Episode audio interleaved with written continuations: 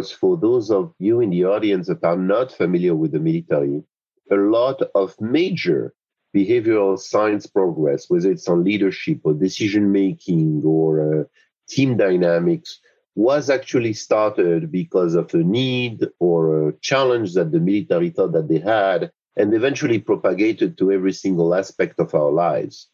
The example that Fred described is certainly one of them. So even if you're not very familiar with DARI operations, those behavioral science issues are actually very pervasive in every aspect of our lives and our work.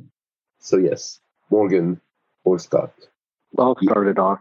I'd like to first say that the Army is the best Army, I think, personally in the world. There's always room for improvement.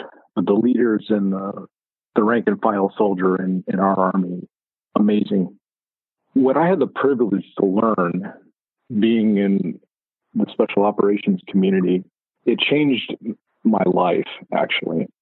To be in an organization that valued my opinion to a fault, to be in an organization that respected and trusted me to do things that I never thought I could or would do, to engage me in conversations, meaningful conversations at the lowest level of the organization, and value my opinion to the point where I had to pause oftentimes before I spoke and really think deeply about the responses, things they were asking me to do.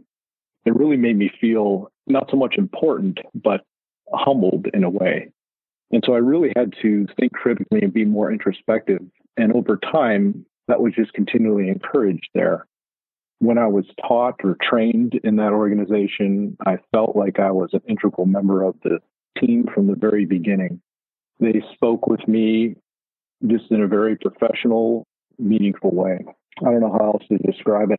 I felt like after I retired that some of those approaches to training and leadership may have value with the rest of the Army, the conventional force in the Army. And I was in a position where I could potentially influence that. We, as a company at the time, we were in a position to go around to the Army and work with many, many units, briefings, training discussions. And it wound up being that we had an opportunity to actually do some training for some of the forces that were getting ready to go to Iraq and Afghanistan.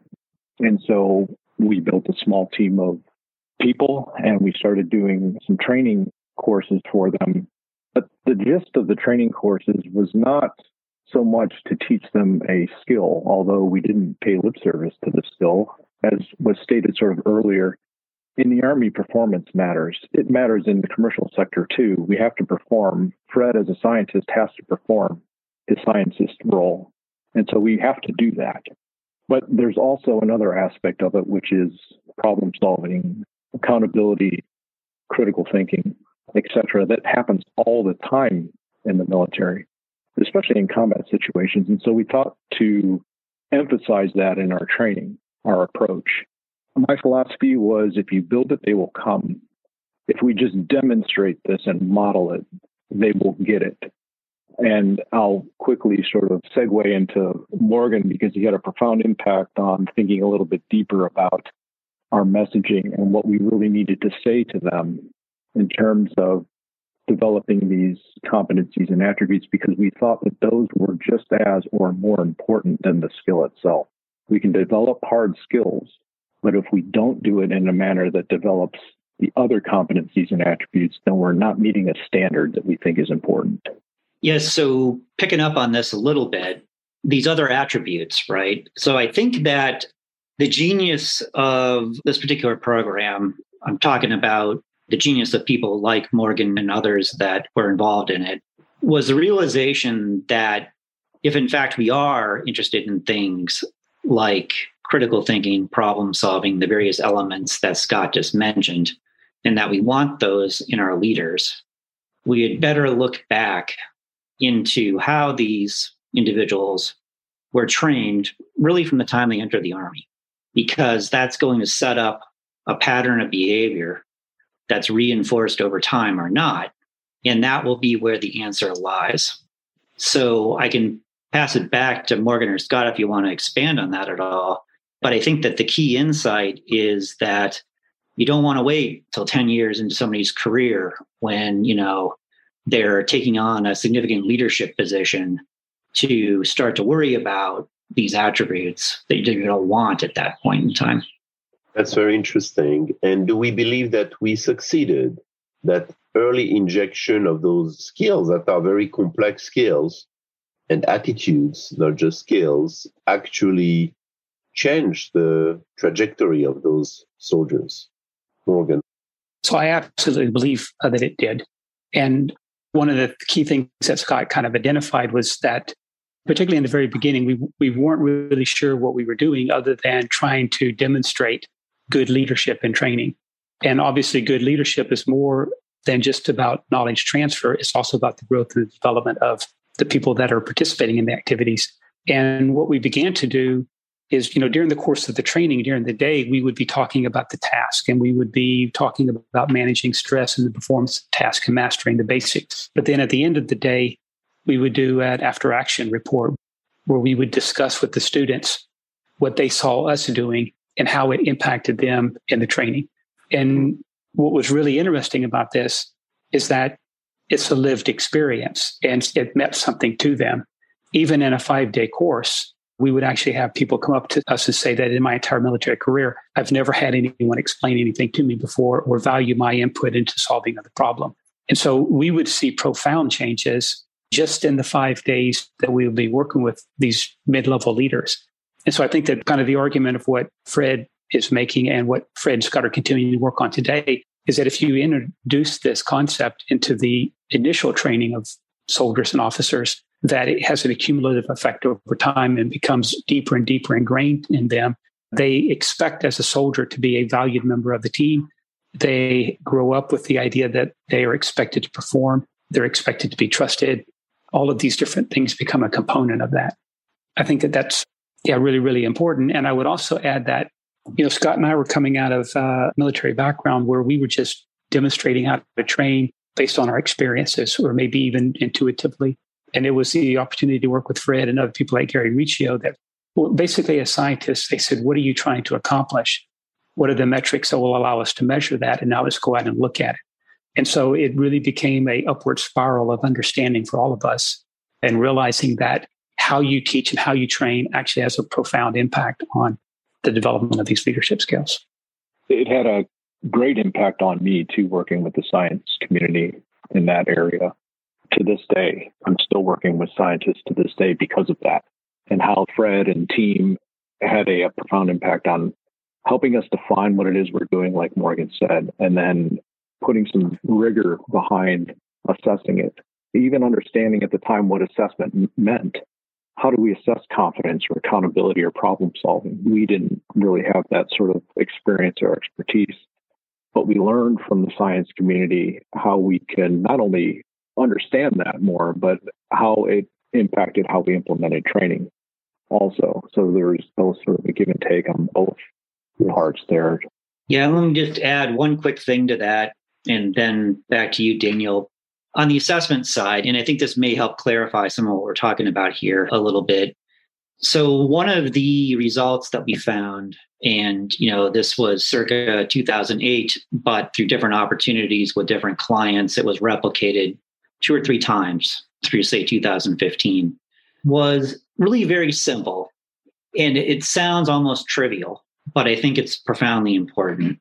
And that is if the teacher or in this case, the drill sergeant or the leader, whoever it may be, gives the student, in other words, the soldier, the trainee, the opportunity to exhibit a skill, generally speaking, they will do it. And if in fact you do not give people that opportunity, generally speaking, they will not.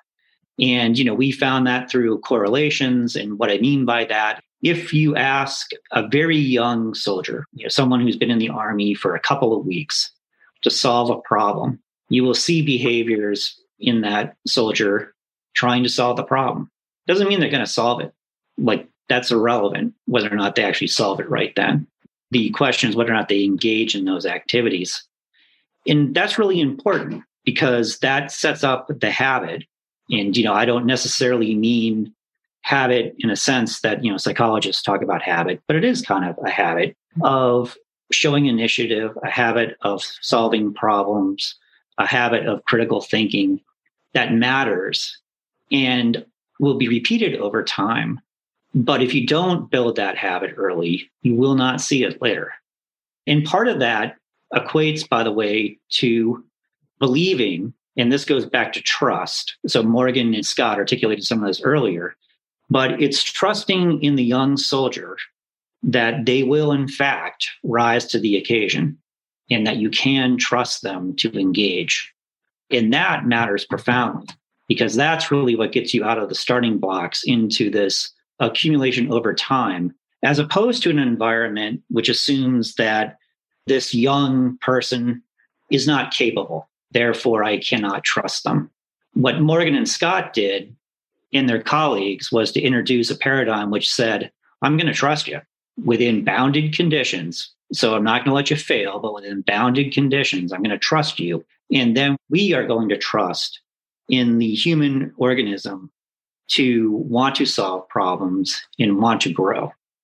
Fred, just tying into that, one of the things that we encountered, and Scott, jump in on this, is how profound the idea existed across leadership that the brand new soldier or the young soldier could not be trusted. They needed somebody to guide them through it. They needed somebody to walk them through or uh, explain to them what they're supposed to do step by step. And we actually encountered significant arguments that you could trust a young person to solve problems or rise to the occasion as you described it. But what was also interesting as we went through a five day course of training and we exemplified that trust to the cadre, which were mid level leaders, you would begin to see a significant number of them begin to say, okay, I'm going to replicate this trust within the boundaries that you defined, Fred. I'm going to replicate this trust when I get back to my organization. You would even find some of them actually talking about replicating this trust with their own kids. But it's very pervasive to not trust. It's almost like it was a natural tendency to not trust the younger generation to be able to solve the problem. Primarily because you perceive that they don't have the experience that you have. So you naturally assume that they can't solve it. You can't imagine how much I appreciate the sharing of those insights about that particular experience and how profound the impact you observed on the soldiers and on the trainers, but also on yourselves too, which is fantastic. I think that, in a sense, many people that are working in corporation today should listen to what we heard in the past 15 minutes here because quite often in corporations, corporations just put a set of values on the wall. You know, we value, I don't know, integrity, this, that, and that. We value initiative. We value entrepreneurial spirit, but they do nothing in terms of developing their employees to reflect those values. What you created there, you kind of reverse a process. Through that process, you created a value that was then replicated throughout the organization. That value of trusting that folks can actually develop themselves. I think many corporations today do not think of that. If they if they hire a young graduate with a degree in software engineering, they'll put her or him in a cubicle and expect them to produce code. And they would think about developing that person maybe five years, maybe 10 years into their career so that they become department leaders or division managers or beyond, as opposed to instilling that notion that very early on, as Fred said, if you don't instill it very early on, you won't get the result that you're expected. I hope people take from that a beautiful lesson that is emerging from it.